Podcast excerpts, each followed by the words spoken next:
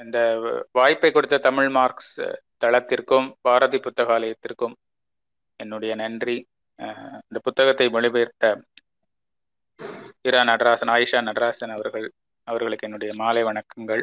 ஏற்கனவே இந்த மாதிரி ஒரு சில ஓரிரு வருடங்களுக்கு முன்பு கடலூர் புத்தக காட்சியில நான் பேச வேண்டியதாக இருந்தது. இதே போன்று ஒரு கடுமழை சூழ்நிலை நடராஜன் சார் அவர்கள் தான் என்னை ஏற்பாடு பண்ணியிருந்தார். தவிர்க்க முடியாத சூழல்ல அப்போ என்னால் அங்கு செல்ல முடியாமல் புயல் இருந்ததால் கடலூர்ல போக முடியவில்லை. இன்று அவரோடு உரையாடுவதில் எனக்கு ஒரு மிக்க மகிழ்ச்சி. மிக மிக ஒரு நல்ல விஷயம் இந்த புத்தகத்தை பற்றி பேசுவது. ஒரு முறை எங்கிட்ட வந்து கேட்டாங்க உங்களுக்கு மிகவும் பிடித்த எழுத்தாளர் யார்? அப்படின்னு. ஆங்கிலத்துல நான் விளியனூர் ராமச்சந்திரன். இல்ல அவர் வந்து ஒரு சயின்டிஸ்ட் புனைகதை அந்த மாதிரி சொல்லுங்க. இல்ல நீங்க வந்து வி எஸ் ராமச்சந்திரன் தான். ஒரு மிகச்சிறந்த எனக்கு ரொம்ப ஆங்கிலத்துல வந்து பிடித்த எழுத்தாளர். ஏன் சொல்கிறேன்னா அவர் அவருடைய உரை நடை அப்படி ஒரு நம்ம ஊர்ல வந்து சுஜாதா அவங்கெல்லாம் சொல்லுவாங்க. அந்த மாதிரி ஒரு அற்புதமான ஒரு நடையில எழுதியிருக்கிற ஒரு புத்தகம். இந்த எளிமையான மக்களுக்கு சொல்ல வேண்டும். அதாவது மன நோய் நோய்கள் மனத்தை பற்றி எல்லாம் பேசும் பொழுது அது வந்து பாமர மக்களுக்கு அது அவர் வந்து இந்த விளையனூர் ராமச்சந்திரன் அவர் வந்து முதலே நம்ம உரையில சொன்ன மாதிரி அவர் நோபல் பரிசு வாங்குவதற்கு கூட தகுதியானவர் நம்ம ஏன் சொல்றோம் அப்படின்னா அவர் வந்து மூளை நரம்பியல் நிபுணர். நம்முடைய இப்போ மனிதனுடைய மிக மிக முக்கியமான ஒரு பிரச்சனைகள் அதாவது சோறு அடிப்படை தேவைகள் எல்லாம் நமக்கு வந்து நிறைவேறிவிட்டால் அடுத்த பிரச்சனை வந்து நமக்கு மனம்தான் நமக்கு வந்து பிரச்சனையா இருக்கும்னு சொல்லுவாங்க. மனிதனுக்கு வந்து எல்லா விஷயங்களிலுமே மற்ற உயிரினங்களை விட அவன் எதனால் அவன் வந்து இவ்வளவு முன்னேறி இருக்கிறான் என்றால் அவனுக்கு மூன்று விஷயங்கள். ஹைண்ட்சைட் இன்சைட் ஃபோர்சைட்னு சொல்லுவோம் ஏற்கனவே நடந்த விஷயங்களை பற்றி ஆராய்வது ஹைண்ட்சைட் தன்னுடைய இருப்பை பற்றி ஆராய்ந்து கொள்வது இன்சைட் எதிர்காலத்தை பற்றி யோசிப்பது ஃபோர்சைட் இந்த மூன்றும் அவனுக்கு இருந்து அவன் ஆராய்கிறான். ஏன் நாம் இப்படி நடந்தது? இனி எப்படி நடக்க போகும்னு? இந்த விஷயம் இருப்பதனால்தான் மனிதன் என்று மனிதனாக இருக்கிறான். நம்முடைய முன்னேற்றங்கள் நம்முடைய எல்லா வளர்ச்சிக்கும் காரணம் இந்த சிந்தனை. ஏன் நாம் தொழிலாளர் வர்க்கம் அடிமையாக இருந்தது என்று கால் மார்க்ஸ் போன்றவர்கள் சிந்தித்ததனால்தான் இன்று நாம் அனுபவிக்கும் சுதந்திரங்கள் தொழிலாளர் உரிமைகள் எல்லாம் கிடைத்தது. இதுபோல் எல்லா விஷயங்களிலும் அறிவியல் வளர்ச்சியிலும் ஏன் என்ற கேள்வியை கேட்கும் ஒரே உயிரினமாக மனிதன் இருக்கு அவன் கேள்வி கேட்பதோடு மட்டுமில்லை அதற்கான விடைகளையும் தெரிந்து கொள்கிறான். அதுக்கான இன்டெலிஜென்ட்டாக அந்த அறிவு அவனுக்கு இருக்கு. விடைகளை தெரிந்து கொள்வதோடு மட்டுமல்ல உலகத்திலேயே ஏன் நமக்கு தெரிந்தவரை இந்த பிரபஞ்சத்திலேயே தன்னுடைய சூழலை மாற்றக்கூடிய ஒரே உயிரினமாக மனிதன் தான் இருக்கு. மற்ற உயிரினங்கள்லாம் சூழலுக்கு தக்கன அடாப்ட் ஆகிக்கொள்கிறான் ஆனால் மனிதன் வந்து சூழ்நிலையை தனக்கு தகுந்தவாறு மாற்றத் தொடங்குகிறான். மழை இல்லாத இடத்திலே மழை நீரை தேக்குகிறான் அணையை கட்டுகிறான். அதே மாதிரி வெயில் காலத்திலே குளிர் சாதன வசதியை செய்து இப்படி அவன் மனிதன் செய்து கொள்ளும் பொழுது அடுத்த கட்டமாக அவன் ஆராய ஆராய அவனுக்கு கேள்வி எழும் பொழுது நியாயமாக அடிப்படை தேவைகளை பற்றி மனித உடலை பற்றி இதையெல்லாம் கேள்விகள் முடிந்த பிறகு ஓரளவு விஞ்ஞான வளர்ச்சியான பிறகு இன்னும் நிறைய புதிராகவே ஆராயப்படாமல் இருக்கும் ஒரு இடம் மனித மனம். இந்த மனித மனதை பற்றி பேசும் பொழுது ஒரு காலத்தில் அது வந்து தத்துவ ஞானிகள் மத அறிஞர்கள் கையில இருந்தது. மத ம மனித மனத்தை பற்றி பேசும் பொழுது மனநோய்கள் எல்லாமே வந்து நோய் கோளாறுனால பேய் கோளாறுகளால் வருவது இல்லை ஆவிகளில் இதனால் வருவது இல்லை பூர்வ ஜென்ம வினைகளால் வருவதுன்னு நினைச்சுக்கிட்டு இருந்தான் நீங்க மனநோய்களுக்கு இன்னும் கூட நம்முடைய இப்பொழுது கூட நான் இன்று வந்து என்னுடைய கிளினிக்கை முடிச்சுட்டு தான் வரேன். இன்று கூட ஒரு மனநோயால பாதிக்கப்பட்ட ஒரு நோயரை வந்து அவர் வந்து சாம் கோயில் குளம் என்றெல்லாம் சுற்றி அடித்து விட்டு கடைசியாக கூட்டி கொண்டு வந்தார். ஸோ இந்த காலகட்டத்தில் கூட நாம் இப்படி இருக்கும் பொழுது மனிதனுடைய மனதை பற்றி பல புதிர்கள் இருக்கு ஏன் ஒருவன் இப்படி நடந்து கொள்கிறான்? நாம் ஏன் இப்படி இருக்கிறோம்? ஹூ ஆம் ஐ என்று சொல்கிறோம். நான் என்பது என்ன? இந்த மாதிரி எல்லாம் கேள்வி மனிதனுக்கு எழுகிறது. இது மட்டும் இல்லை இந்த நிறைய கேள்விகள். ஏன் மனிதனுக்கு இந்த மாதிரி ரொம்ப வித்தியாசமான கேள்விகள் ஏன் மனிதனுக்கு கலை பிடிக்கிறது? ஏன் நகைச்சுவை உணர்வு இருக்கிறது? ஏன் ஒரு விஷயம் நமக்கு சிரிப்பை வரவழைக்கிறது? இப்படியெல்லாம் பல கேள்விகள் அவனுக்குள்ளே எழுகின்றன. இதற்கான விடைகளை எல்லாம் ஒரு காலத்துல தத்துவ அறிஞர்கள் சொல்லி கொண்டிருந்தார் மனித மனதை பற்றி ஆராய்வதில் இதுல வந்து தத்துவ ரீதியாக பேசி அதன் பிறகு உளவியல் அப்படின்னு ஒரு துறை வந்து உருவானது சென்ற நூற்றாண்டில். அது கொஞ்சம் கொஞ்சமாக உருவாகி மனிதனின் ஆழ்மனம் அடிமனம் அன்கான்ஷியஸ் மைண்ட் என்று சொல். இதை பற்றியெல்லாம் உளவியல் மருத்துவத்தின் ஒரு பிதாமகர் அல்லது தந்தைன்னு சொல்லலாம் சிக்மன் ஃப்ராய்ட் என்றவர் அவர் வந்து நிறைய ஆராய்ந்து செய்திருக்கிறார். அவர் காலகட்டத்திற்கு பின்புதான் மனித மனம் என்பது அந்த மூட நம்பிக்கைகள்லேருந்து ஓரளவு வெளிவந்து இது வந்து பேய் கோளாறோ இல்லை செய்வினை கோளாறோ இல்லை ஆவி கோளாறு இது போன்றெல்லாம் அல்ல. மனம் சிறுவயதில் நினைவுகளாலும் சிறுவயது அனுபவங்களாலும் மனிதன் அடிமனதில் பாதிக்கப்படுகிறான். அதனால்தான் அவன் அவருடைய சில நடவடிக்கைகள் பின்ன பிற்காலத்தில் அவனுக்கு ஏற்படும் உளவியல் பாதிப்புகளுக்கு அதுதான் காரணமாக இருக்கிறது என்று சொன்னவர் சிக்மன் ஃப்ராய்ட். இது ஒரு வகையில் ஒரு புதிய திறப்பாக அமையும். ஃப்ராய்டுடைய பள்ளி வந்து மிக அவர் ஒரு மிகச்சிறந்த சிந்தனையாளர்களில் ஒருவராக நம்முடைய வி எஸ் ராமச்சந்திரன் அவர்களே சொல்கிறார். அதாவது முதல் முதலில் மனித இயற்கை அதாவது விஞ்ஞான வளர்ச்சியிலே விஞ்ஞானத்தை சில ஒவ்வொரு சமயங்களில் உலகையே புரட்டி போடும் அளவுக்கு சில சிந்தனைகள் ஏற்படும். கலிலியோ காலத்திலே அவர் சொன்னது உலகம்தான் சூரியனை சுற்றி வருகிறது என்று சொன்னது ஒரு சிந்தனை. அதே போல் டார்வின் சொன்ன சிந்தனை அதே மாதிரி ஒரு முக்கியமான சிந்தனையாளராக சிக்மன் பிராய்டை பி எஸ் ராமச்சந்திரன் சொல்கிறார். நான் இன்னும் ஒருபடியுமே அதன் அந்த வரிசையில் ஒரு மிக முக்கியமான ஒரு சிந்தனையாளராக பி எஸ் ராமச்சந்திரன் அவர்களை நான் இந்த வரிசையில வைக்கிறேன். காரணம் என்னன்னா மனித மனதை பற்றி சிக்மன் ஃப்ராய்டு சொன்னது பல திறப்புகளுக்கு வழிவகுத்தன. அவருடைய க அன்கான்சியஸ் மைண்ட் என்று சொல்லி கலை இலக்கியத்திலும் அவருடைய பங்கு நிறைய இருந்தது. படைப்பாளிகளுக்கு எப்படி அவர்கள் சிறுவயது பாதிப்புகள் கடை படைப்பூக்கமாக வெளிப்படுகின்றன என்பதையெல்லாம் அவர் அவர் ஆராய்ந்திருக்கிறார் செக்மெண்ட் ஃப்ராய்டு. தாஸ்தாவஸ்கியின் நாவல்களை பற்றி அந்த பா பாத்திரங்களை பற்றி அவர்களுடைய உளவியலை பற்றி எல்லாம் விரிவாக எழுதியிருக்கிறார். இன்னும் அடுத்த கட்டமாக இப்பொழுது நாம் இன்று எடுத்துக்கொண்டிருக்கும் இந்த புத்தகத்தில் எமர்ஜிங் மைண்டின் ஆர்ட் அதை எழுதிய டாக்டர் வி எஸ் ராமச்சந்திரன் மூளை நரம்பியல் நிபுணர். அவர் மனித மனதை எப்படி neuroscience cognitive neuroscience என்று இந்த காலத்திலே அழைக்கப்படும் மனம்ங்கிறது என்னன்னா இது மூளையின் இயக்கம். நம்முடைய உடலையும் மனதையும் பிரிக்கவே முடியாது. அதாவது மைண்ட் வெசஸ் மேட்டர் அப்படின்னு சொல்லுவாங்க. அதாவது ஒரு காலத்துல மனம்ங்கிறது தனியா இருந்தது. அது வந்து நான் என்ற ஆத்மா இந்த மாதிரி எல்லாம் ஒரு கருதுகோள்கள் இருந்தது. அந்த கருதுகோள்களை எல்லாம் மாற்றி மனம் என்பது வேறு எதுவுமே கிடையாது. மேட்டர் தான் அதுவும். அது வந்து மூளையின் இயக்கத்திலே விளைவதுதான். நியூரான்ஸ் என்று சொல்கிறோம். அந்த மூளையினுடைய செல்களை நியூரான்கள் என்று அழைக்கிறோம். அந்த நியூரான்களின் ஒவ்வொரு பகுதிகளில் ஒவ்வொரு மாதிரி செயல்படுது. உதாரணத்துக்கு கோபத்திற்கு ஒரு சில பகுதிகள் நம்முடைய சிந்தனைகளுக்கு ஒரு சில பகுதிகள் ஞாபக சக்திக்கு ஒரு சில பகுதிகள் என்று பல பகுதிகள் செயல்படும் அப்படி செயல்படுகின்ற பொழுது அந்த சிந்தனை தூண்டுதல்களிலும் அந்த நியூரான்களின் இயக்கங்களிலும் பல்வேறு விதமான மாறுதல்கள் ஏற்படும் பொழுது அதுதான் உளவியல் பாதிப்புகளாகவும் மன மனதின் விளைவுகளாகவும் வெளிப்படுகின்றன. இதைத்தான் நியூரோ சயின்ஸ் சொல்லுகிறது. ஆக இந்த நியூரோ சயின்ஸ் மூலமாக மனித மனதை பற்றி பல்வேறு விஷயங்களை நாம் புரிந்து கொள்ளலாம் என்கிறார் வி எஸ் ராமச்சந்திரன். இது ஒரு மிகப்பெரிய என்னை பொறுத்தவரை தனிப்பட்ட அளவில் ஒரு உளவியல் நிபுணராக எனக்கு மிகப்பெரிய ஒரு உந்து சக்தியாக இருந்தது டாக்டர் வி எஸ் ராமச்சந்திரன் அவர்களுடைய புத்தகங்கள் என்ன சொல்லலாம். ஏனென்றால் மனித மனநோய்களை பற்றிய பார்வையே கிட்டத்தட்ட அவர் வந்து மாற்றி இருக்கிறது அந்த புத்தகம் மனதை பற்றிய பார்வை என்று சொல்லலாம். உதாரணத்திற்கு சொல்கிறார் அவர் வந்து சில நிறைய அவருடைய அணுகுமுறை எப்படி என்றால் அவர் வந்து நான் முதலேயே சொன்ன மாதிரி ஒரு எளிமையாக அதே சமயத்தில் மிக மிக சுவாரஸ்யமாக சொல்லக்கூடிய நம்முடைய அந்த புத்தகத்திலே பார்த்தீங்கன்னா பெரிய பெரிய விஷயங்களை எல்லாம் மிக சுவாரஸ்யமாக விளக்கியிருப்பார். அந்த poetry is lost in translation அப்படின்னு சொல்லுவாங்க.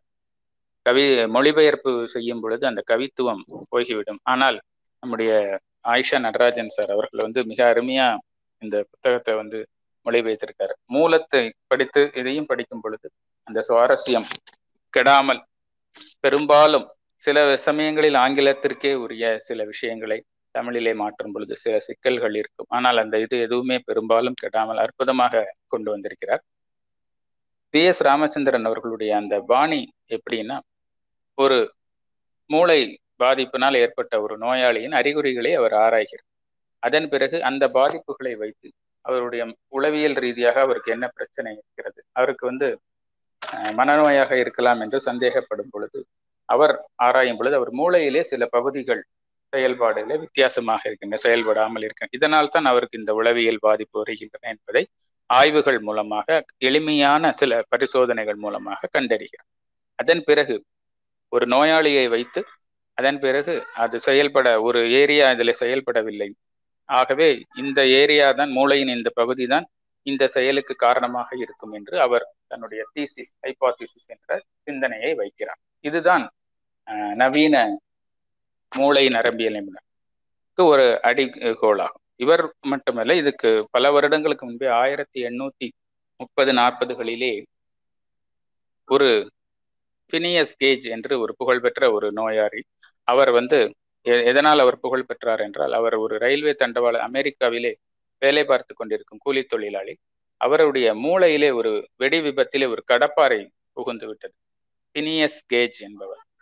அந்த கடப்பாறையை எடுத்து விட்டார் அவர் உயிர் பிழைத்து விட்டார். ஆனால் அதன் பிறகு அவருடைய நடவடிக்கைகள் எல்லாமே மாறிவிட்டது. அவர் வந்து முன்பு அமைதியாக இருந்தவர் கோபமாக பேச ஆரம்பித்து எல்லாரிடமும் எரிச்சல் படுவது அவரால் கவனம் செலுத்த முடியாமல் இந்த மாதிரி பல்வேறு பிரச்சனைகள் இவர் வந்து அந்த பினியஸ் கேஜே அல்ல. வேறு ஒரு நபராக மாறிவிட்டார்னு அவருடைய நண்பர்கள்லாம் சொன்னார் அவர் இறந்த பிறகு அவருடைய மூளையை பிரேத பரிசோதனை செய்து பார்க்கும் பொழுது அவருடைய மூளையின் முன் பகுதி அது வெகுவாக பாதிக்கும் ஃப்ராண்டல் லோப்னு சொல்லுவோம். ஃப்ரண்ட்ல இருக்கிறதுனால ஃப்ராண்டல் அதை ஆராய்ஞ்ச போது அது பாதிக்கப்பட்டிருக்கு என்று தெரிஞ்சது. இதன் மூலமாக நம்முடைய மூளை நம்முடைய சமூகத்திலே மற்றவர்களுடன் பழகுவதற்கு நம்மை கட்டுப்படுத்தி கொள்வதற்கு மூளையின் முன்பகுதி தேவையாக இருக்கிறது. இந்த மூளையின் முன்பகுதி பாதிக்கப்படும் பொழுது நாம் காரணமில்லாமல் கோபப்படுகிறோம். காரணம் இல்லாமல் எல்லாரிடம் எரிந்து விழுகிறோம். எப்படி மற்றவர்களுடன் பழகுவது என்று தெரியாமல் போய்விடும். டிஸ்இன்ஹிபிஷன் குறிப்பாக நம்ம குடிக்கும் பொழுது இல்லை ஆல்கஹால் எடுக்கும் பொழுது இந்த மூளையில் இந்த முன்பகுதி பாதிக்கப்படுவதனால இந்த மாதிரி எல்லாம் இது போல் இது வந்து ஒரு உதாரணம். இது போன்ற பல்வேறு இது வந்து நடந்தது ஆயிரத்தி எண்ணூத்தி முப்பது நாற்பதுகளில். இதுபோல் டாக்டர் வி எஸ் ராமச்சந்திரன் பல்வேறு சுவாரஸ்யமான எல்லாவற்றையும் நான் சொல்ல போவதிலே கட்டாயமாக நீங்கள் இந்த புத்தகத்தை வாங்கி வாசித்து இன்புற வேண்டும். அந்த மாதிரி பல்வேறு உதாரணங்களை விளக்கி ஒவ்வொரு நோயாளிகளை பற்றியும் சொல்லி இதனால் அவருக்கு மூளையில என்ன பாதிப்பு ஏற்பட்டிருக்கலாம் என்பதை அவர் வந்து ஒரு ஷெர்லக் ஹோம்ஸ் துப்பறியற மாதிரி ஒரு மிக மிக ஒரு சுவாரஸ்யமா கொண்டு வர உதாரணமாக அவர் சொன்னது பிராசோ பெக்னோசியா அப்படின்ற ஒரு இந்த மாதிரி பெயர்கள் எல்லாம் கேட்டோன்னா நமக்கு பயமாக இருக்கும். ஆனால் மிக எளிமையாக அவர் வந்து அதை விளக்கியிருப்பார். இந்த ப்ராசோபெக்னோசி அப்படிங்கிறதுல பார்த்தீங்கன்னா ஒரு டேவிட் அப்படின்னு ஒரு நோயாளியை பற்றி சொல்கிறார் அவருக்கு திடீரென்று அவருடைய தாயை இந்த அடையாளம் தெரியாமல் போய்விடு அந்த தாயை பார்த்த பிறகு அது வேறு யாரோ அப்படிங்கிற மாதிரி அவர் சொல்கிறார் ஆனால் இதில் ஒரு ஆச்சரியம் என்னன்னா அந்த தாயை ஃபோன் பண்ணும்போது அவர்கிட்ட அழகாக பேசுகிறார் ஒழுங்காக பேசுகிறார் ஆனால் நேரில் பார்க்கும் பொழுது இது என் தாயே அல்ல வேற யாரோ எங்க அம்மா மாதிரி வந்திருக்காங்க. இவருக்கு ஏதோ ஒரு உளவி அந்த காலமாக இருந்தால் அவர் உளவியல் ரீதியாக இவருடைய ஃப்ராய்டியன் என்று சொல்லுவான் சிக்மன் ஃப்ராய்டிய. இதுபடி இருந்தால் இவருக்கு தாய் மீது இருக்கும் இடிபிஎல் காம்ப்ளெக்ஸ் என்று சொல்லக்கூடிய ஒரு ஈர்ப்பு அப்படின்னு தான் சொல்லியிருப்பாங்கன்னு அவர் வி ஆனால் ஆனா பிறகுதான் அவருடைய மூளையில வந்து சில பகுதிகளை ஆராய்ச்சி செய்யும் பொழுது நாம் பார்ப்பதற்கும் அறிந்து கொள்வதற்கும் வித்தியாசம் நாம் சாதாரணமா ஒரு பொருளை பார்க்கிறோம். ஆனால் அதை நாம் அறிந்து கொள்வதும் பொழுது அதற்கு அதோடு நமக்கு அட்டாச் ஆகிறோம் ஒரு நாம் பல்வேறு குழந்தைகளை பள்ளி விட்டு வரும் பொழுதும் பல்வேறு குழந்தைகளை பார்த்தாலும் நம்முடைய குழந்தையை பார்த்த உடனே டக்கென்று நமக்கு ஒரு வித உணர்வு தூண்டுகிறது அல்லவா? இந்த பாசத்திற்கு காரணம் அந்த மூளையிலே அவர்களை பார்த்தவுடன் அந்த மூளையின் பார்வை பகுதிக்கும் உணர்ச்சி பகுதிக்கும் ஒரு கனெக்ஷன் இருக்கு. அந்த அந்த இரண்டிற்கும் உண்டான அந்த கனெக்ஷன் வந்து தேவைப்படும் இவ்வளவு நாளும் அவருடைய தாயை பார்த்தவுடன் அந்த பாசம் அந்த உணர்வுகளை தூண்டக்கூடிய பகுதி ஆட்டோமேட்டிக்காக அது இரண்டும் சேர்ந்து இணைந்து கொண்டிருந்தது. இவருக்கு மூளையில ஏற்பட்ட ஒரு விபத்தினால இந்த பார்வை பகுதிக்கும் அந்த எமோஷன் அந்த உணர்ச்சிகளை தூண்டக்கூடிய பகுதிக்குமான தொடர்பு அந்த கனெக்ஷன் போயிடுச்சு. இப்போ அவர் அம்மாவை பார்க்குறாரு. ஆனா அந்த உணர்ச்சி வரமாட்டேங்குது. அந்த ஆக இவருக்கு வந்து இது வேற யாரோ அப்படின்னு.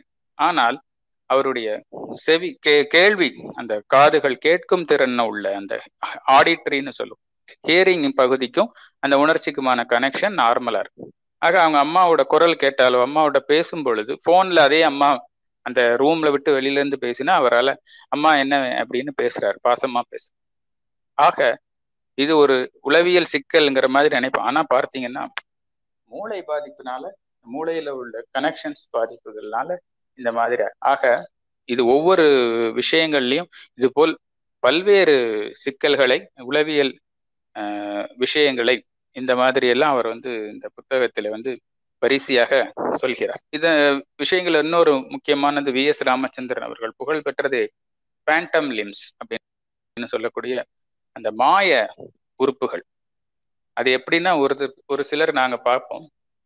ஏதாவது ஒரு விபத்தினால கையவோ காலையோ அந்த உறுப்புகளை எடுத்துட்டாங்கன்னா அவர்களுக்கு வந்து அந்த உறுப்பு இருக்கிற மாதிரியே சில சமயம் சொல்லிட்டு இருப்பான் இதை வந்து ஹாலுசினேஷன் அதாவது மாய தோற்றங்கள் அப்படின்னு உளவியல் ரீதியா சொல்லுவோம்.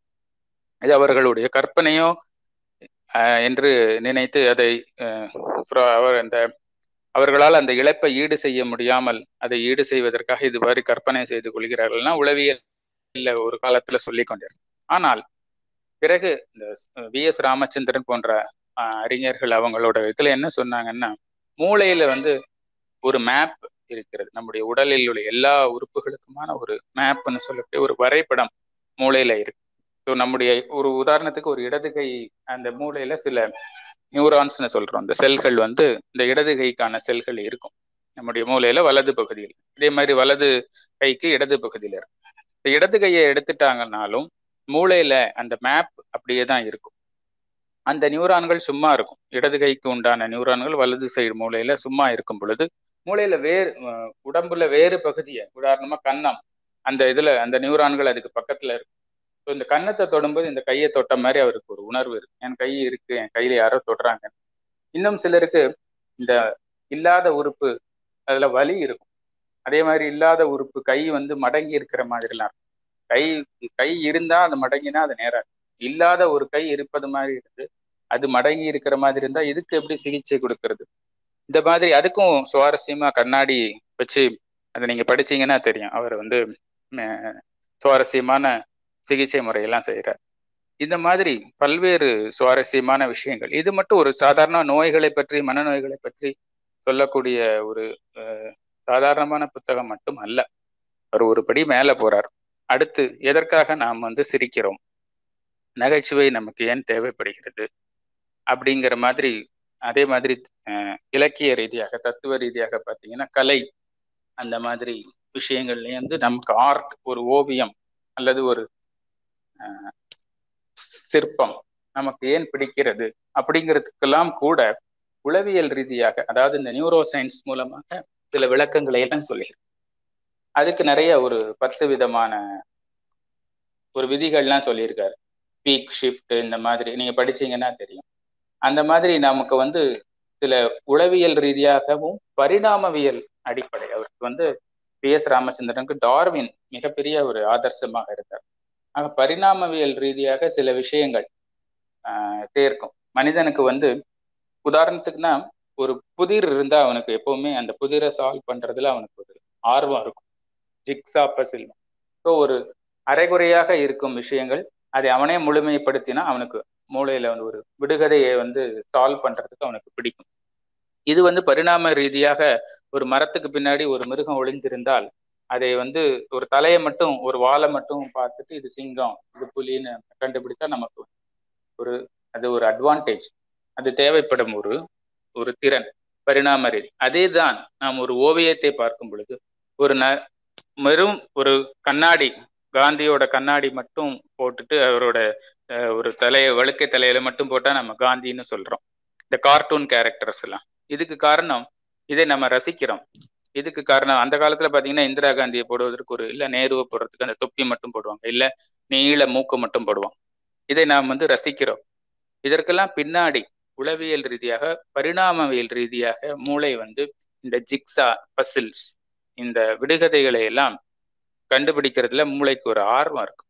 இதனாலதான் இதெல்லாம் செய்யுது. இதனாலதான் நாம் நவீன ஓவியங்கள் எல்லாம் ரசிக்கிறோம். பிகாசோவோட ஓவியம் எல்லாம் பாத்தீங்கன்னா கலைச்சு போட்டிருக்கோம். இதையெல்லாம் நாம் ரசிக்கிறோம். இன்னும் அதுபடி மேல மனிதனுக்கு அதே மாதிரி சிமெட்ரி சொல்லுவோம். ஒழுங்கு ஆக இருப்பதில் மனிதனுக்கு ஒரு ஆசை இருக்கும். அதுல எப்படி பாத்தீங்கன்னா வரிசையாக இருக்கும் பொழுது நமக்கு சில பேட்டர்ன்ஸ் வரிசையாக செங்கல்களை அடுக்கி வைக்கிறது வரிசையாக பாசி மணிகளை கோர்க்கிறது இந்த மாதிரி வரிசையாக இருக்கும் விஷயங்கள் இந்த டிசைன்ஸ்லாம் நமக்கு பிடிக்கிறது.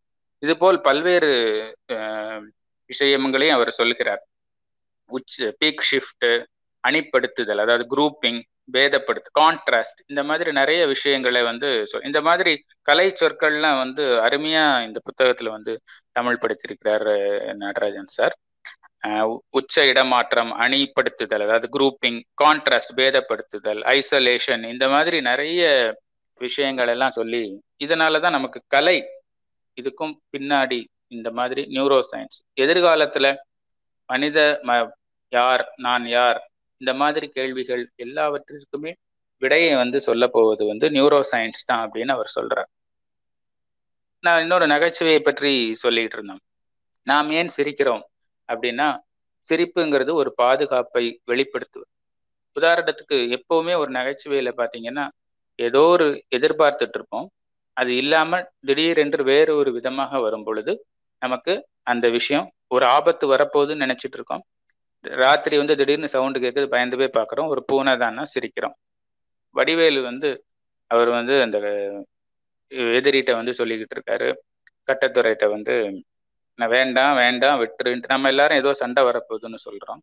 அவர் உடனே திடீர்னு வலிக்குது அழுதுருவேணும்னு நமக்கு சிரிப்பு வந்துரு. காரணம் ஏதோ எதிர்பார்க்குறோம். அதுக்கு கான்ட்ராஸ்டாக ஒன்று நடக்கும் பொழுது ஒருத்தர் வாழைப்பள்ளத்தில் வலிக்கு விழுந்து அவர் தலை ஒரு நாலாவது மாடியிலேருந்து ஒருத்தர் கீழே விழுந்து மண்டை உடஞ்சா சிரிக்க மாட்டோம். அதுவே ஒருத்தர் வாழைப்பழ தோல் வலிக்கு விழுந்து அடி லேசா அந்த அடிபடாம அவருக்கு முகத்துல மட்டும் லேசா சகதி ஆச்சுன்னா தொடச்சிட்டு போனா சிரிப்போம். நம்ம ஒரு ஆபத்தை எதிர்பார்க்கிறோம். அப்படி இல்லாமல் அது வேறு மாதிரி வரும் பொழுது நாம் ஒன்று எதிர்பார்த்து அது வேறு மாதிரி வரும் பொழுது அது ஒரு ஃபன்னியாக இருக்கும் பொழுது நாம் சிரிக்கிறோம்.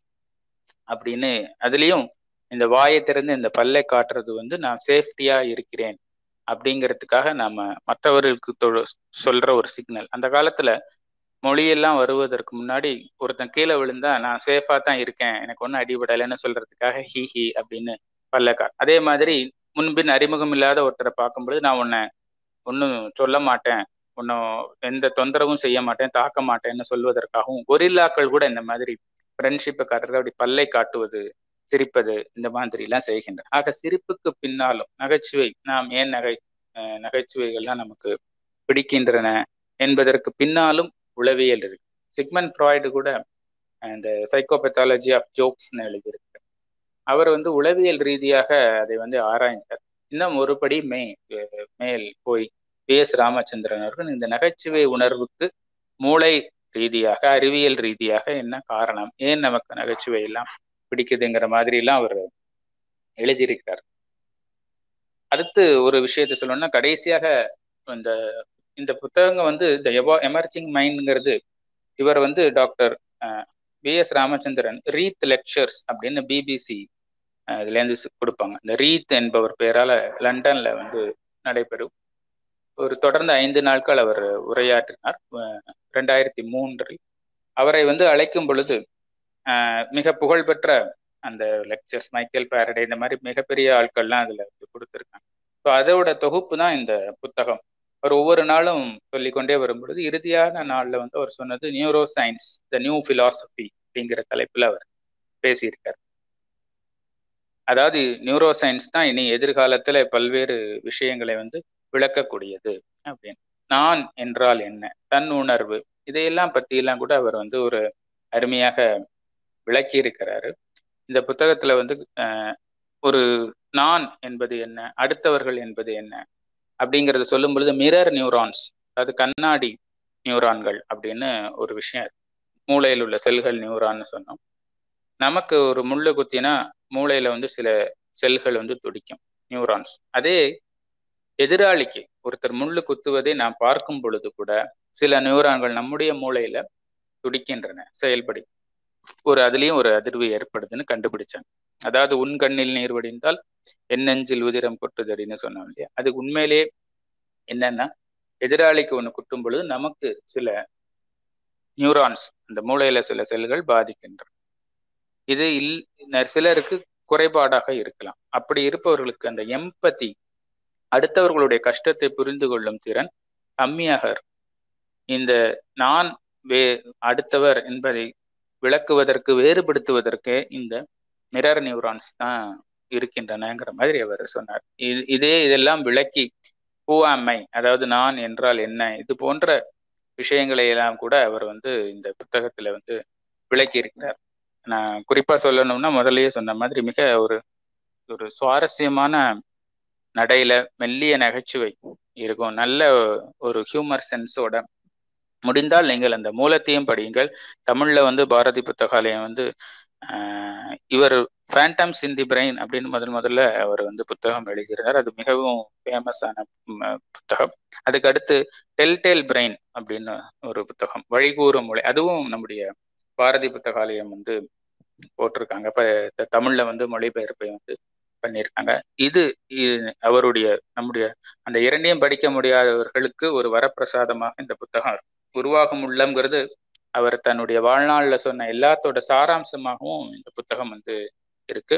மிக எளிய நடையில மிக அருமையாக மொழிபெயர்த்திருக்கார் நம்முடைய தோழர் ஆயுஷா நடராசன் அவர்களுக்கு. அவர்களுக்கு என்னுடைய வாழ்த்துக்களும் பாராட்டுகளும் இந்த புத்தகம் வந்து மூளை ஏதோ ஒரு அறிஞ சம்பந்தமானது இல்லை சைக்காலஜி சம்பந்தமானது என்பதெல்லாம் தாண்டி எல்லாருக்குமே மனிதருக்கு உண்டான சில அடிப்படையான கேள்விகள் பலவற்றிற்கும் எதிர்காலத்தில் விடை கொடுப்பதற்கு ஒரு அடித்தளமாக இந்த புத்தகம் இருக்கும். அதற்காக நிச்சயமாக இதுவரை படிக்காதவர்கள் கட்டாயம் இந்த புத்தகத்தை படிக்க வேண்டும் என்று கேட்டுக்கொண்டு இந்த வாய்ப்பளித்த தமிழ் மார்க்ஸ் தளத்திற்கு என்னுடைய நன்றியை தெரிவித்துக் கொள்கிறேன். நன்றி. அனைவருக்கும் என்னுடைய மாலை வணக்கம். குறிப்பாக அறிஞர் அவர்களுடைய இந்த அறிமுக உரை உண்மையிலேயே என்னை மிகுந்த கவனம் எடுத்து இவ்வளவு சிரத்தை எடுத்து அவர் பேசியிருப்பது எனக்கு உண்மையிலேயே மகிழ்ச்சி அளிக்கிறது. எத்தனை மருத்துவர்களால் இப்படி பேச முடியும் என்று வியந்து கொண்டிருந்தேன். முதலில் எத்தனை மருத்துவர்கள் தமிழ் பேசுகிறார்கள்? எத்தனை மருத்துவ அறிஞர்களால் மார்க்சியம் கலந்து பேச முடிகிறது? எத்தனை மருத்துவ அறிஞர்கள் டார்வினை ஏற்றுக்கொண்டிருக்கிறார்கள்? இன்றைக்கு மிகப்பெரிய சிக்கல் என்னவென்றால் இன்றைக்கு வந்து கொண்டிருக்கிற பேப்பரை ஒரு தான் ஒரு சயின்ஸ் சம்மந்தப்பட்டவன் நான் ஒரு டாக்டரு அப்படிங்கிற அறிவு இல்லாம அந்த பேப்பரை திறந்த உடனேயே ராசி பலன் பார்த்துக்கிட்டு இருக்காங்கப்பா. அவ்வளவு மோசமான இந்த காலகட்டத்தில் நாம் மரியாதைக்குரிய ராமானுஜன் போன்ற ஒரு அறிஞரை நம் அவைக்கு வரவழைத்திருக்கிறோம். அவருக்கு நான் மிகுந்த நன்றி கடன் பட்டிருக்கிறேன். அற்புதமான ஒரு உரையை அவர் நமக்கு நான் ரெண்டாயிரத்தி ஏழாம் வருடம் விழையனூர் ராமச்சந்திரன் என்கிற அந்த அறிஞரை சந்தித்தேன். அவர் பத்மபூஷன் விருது பெறுவதற்கு இந்தியா வந்திருந்தார். அந்த காலகட்டத்தில் பெங்களூர்ல ஒரு கூட்டம் அவர் ஒரு லெக்சர் கொடுப்பதற்கு வந்திருந்தா விரும்பி நான் அங்க போயிருந்தேன்.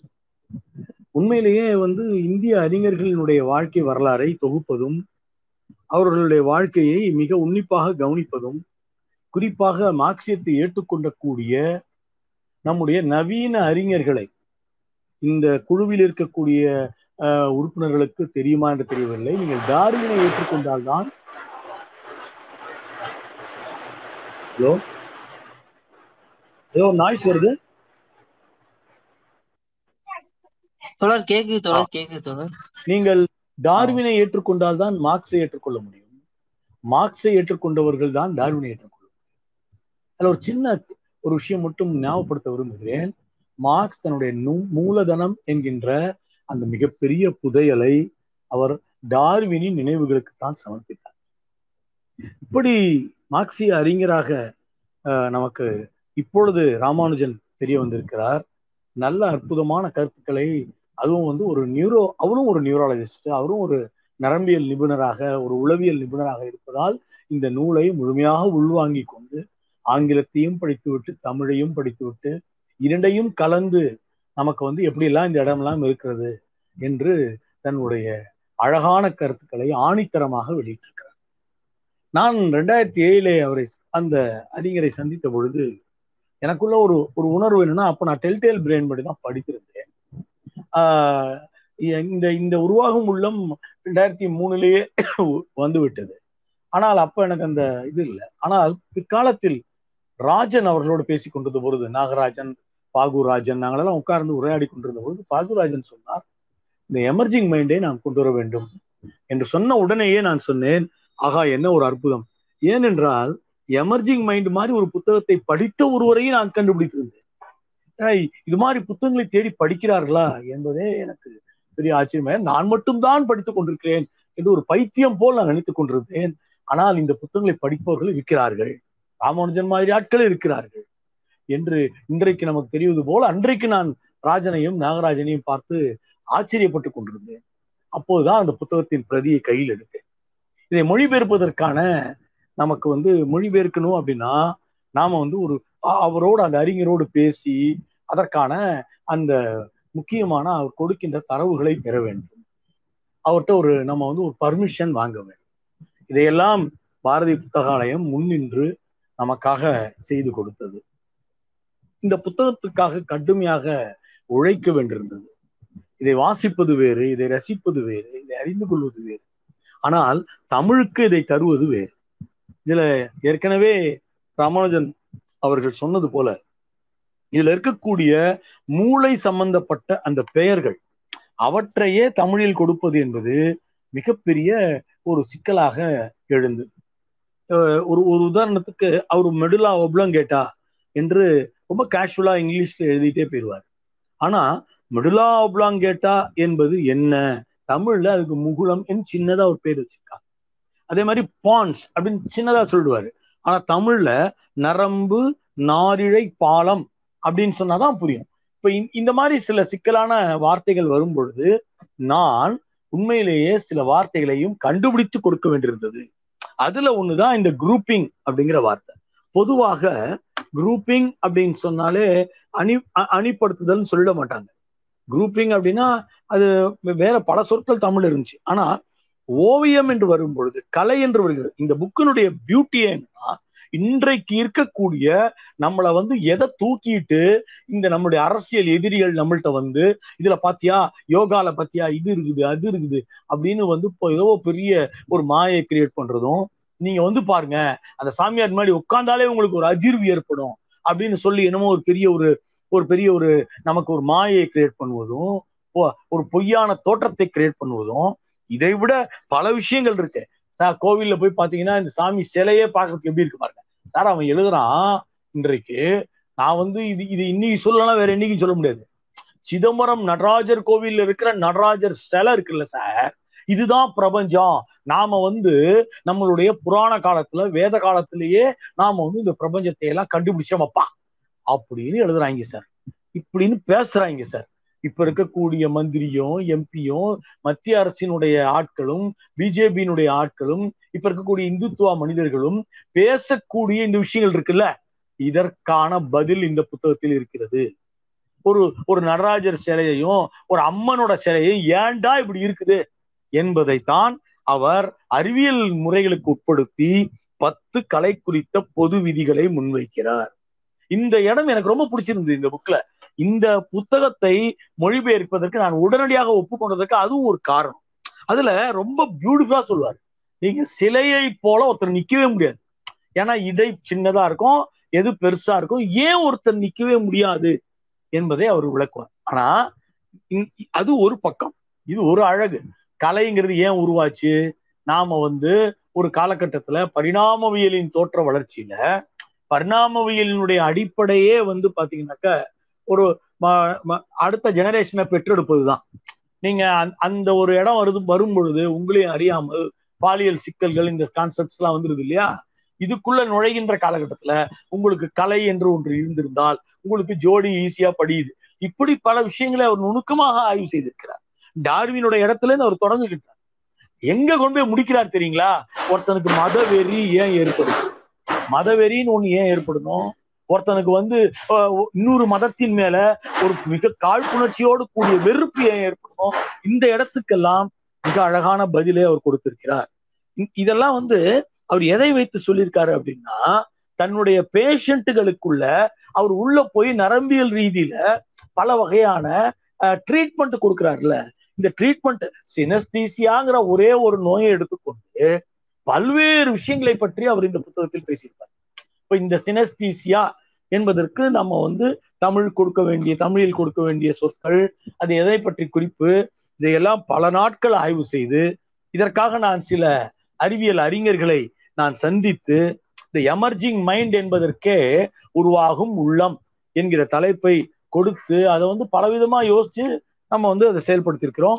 இதுல வந்து அவர் எழுதியிருக்கிற ஒரு முன்னுரை மிக சிறப்பான ஒரு முன்னுரை ஆஹ் பேராசிரியர் குறிப்பிட்டது போல ரீத் சொற்பொழிவுகள். இந்த சொற்பொழிவை முத முதலில் ரீத் சொற்பொழிவு நிகழ்த்தியவர் வென்றன் ரசல் அவர்கள்.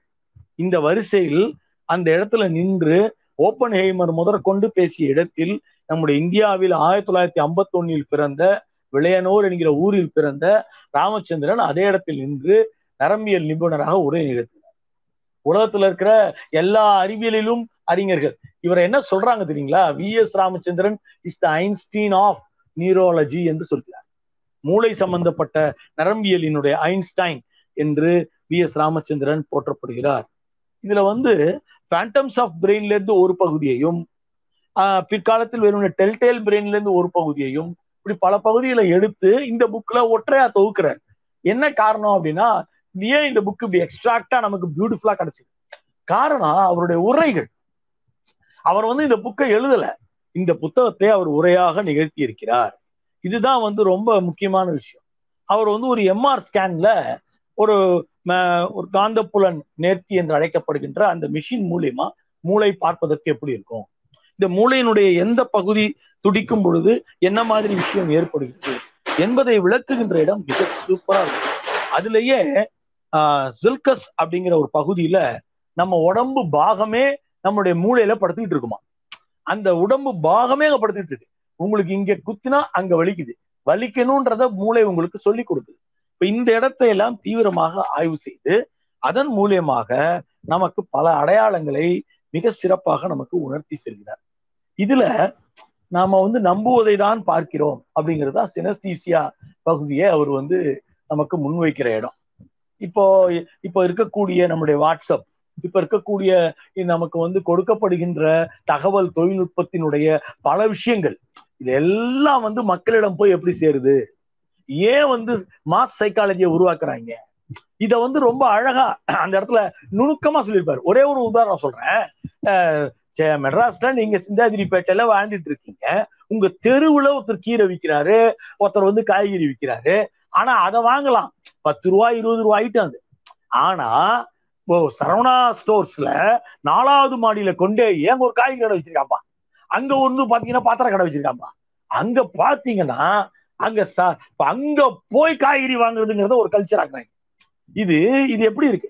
நம்ம வீட்டு வாசல்ல வரக்கூடிய ஒரு கீரையை ஆன்லைன்ல ஆர்டர் பண்றாங்க. இப்ப இந்த மாதிரி ஒரு விஷயத்தை எப்படி உருவாக்குகிறார்கள்? இதற்கு வந்து மனம் எப்படி ஒத்துழைக்கிறது? இதைத்தான் வந்து நம்ம இதான் பார்க்கிறோம்னா ஒரு சில இடங்கள்ல டச் பண்ணிட்டே போயிருப்பாரு.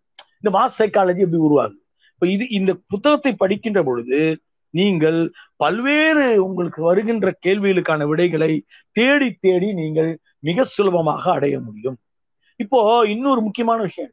நமக்கு முதல்ல மனம்ங்கிறது எப்போ உருவாகுது? ஏன் உருவாகுது? இப்ப எந்த வயசுல எக்ஸாக்ட்லி உங்களுக்கு வந்து பாத்தீங்கன்னா சுயம் என்கிற ஒன்று உருவாச்சு. இப்போ first person second person third person அப்படின்னு பிரிக்கிறோம். இந்த ஃபர்ஸ்ட் பர்சன் அப்படிங்கிறது நீங்க தான் செகண்ட் பர்சன் யூடுன்னு சொல்றோம். எதிரில் இருக்கிறவர். தேர்டு பர்சன்ங்கிறவர் யாரு? அவர் வந்து நீங்க ரெண்டு பேரும் யாரை பத்தி பேசுறீங்களோ அவரு. இப்போ நான் அப்படிங்கிற அந்த இடத்துல இருக்கிற ஃபர்ஸ்ட் பர்சன் என்பது உங்க சுயமாக உருவாக்கிட்டே போகுது. இந்த சுயத்துக்குள்ள பாருங்க அவர் பற்றின பல பிம்பங்களும் இருக்குது. இப்போ அவர் என்ன சொல்றாருன்னா நீங்க ஒருத்தரை பாக்குறீங்க காலையில பார்த்து ஒருத்தரை வணக்கம் வச்சிட்டீங்க. ரெண்டே நிமிஷம் தான் அது. வணக்கம் தோழர் அப்படின்ட்டீங்க முடிஞ்சு போச்சு. ஆனால் அவர் தோழர் என்பதையும் அவர் உங்களுக்கு ஏற்கனவே தெரிஞ்சவருங்கிறதையும் அது பெரிய கூட்டத்துக்குள்ள உங் நீ எப்படி கண்டுபிடிச்சீங்க? How you are able to artificial intelligence பத்தி இன்னைக்கு நம்ம பக்கம் பக்கமா பேசிட்டே இருக்கோம்.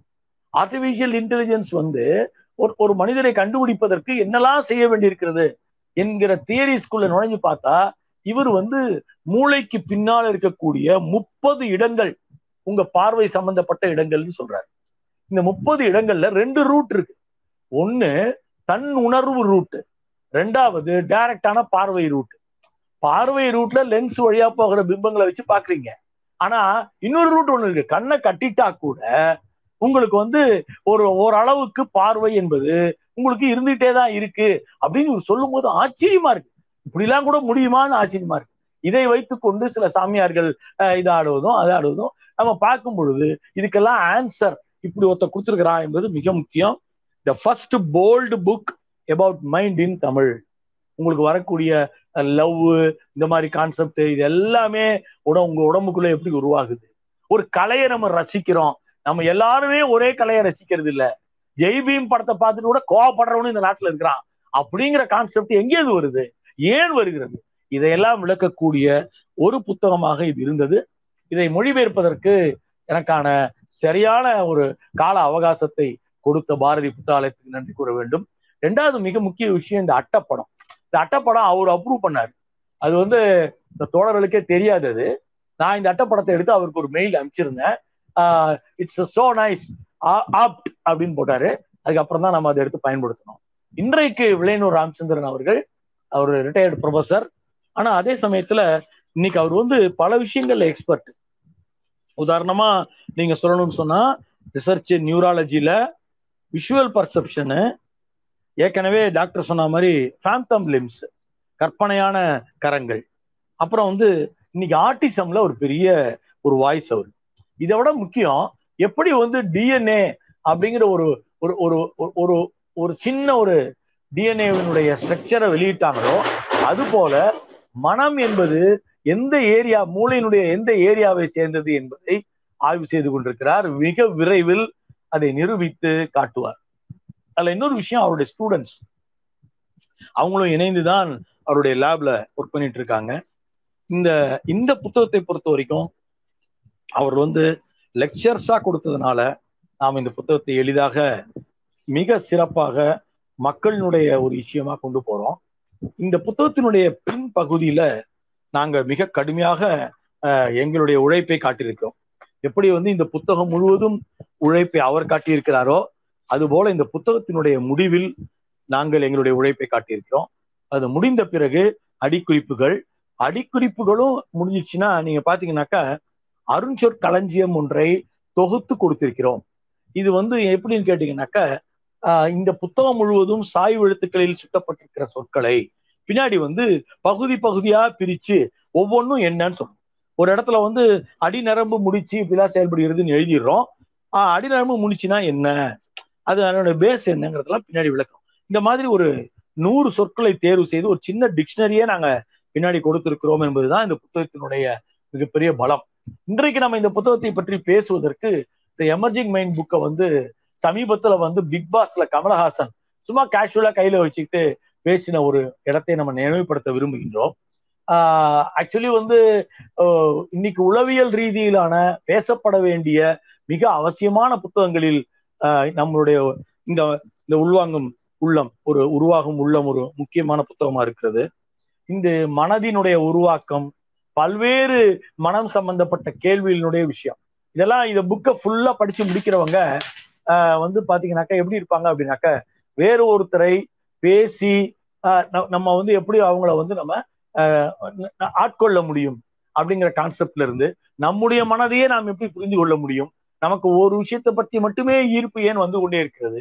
நாம ஒரு இடத்துல உட்கார்ந்தோம்னா நம்ம மனம் ஏன் அலைபாய்ந்து கொண்டே இருக்கிறது? இப்படி பல விஷயங்களுக்கு அறிவியல் ரீதியிலான மிக தத்ரூபமான விஞ்ஞானபூர்வமான ஆய்வு முறையிலான விடைகள் இந்த புத்தகத்தில் உள்ளன.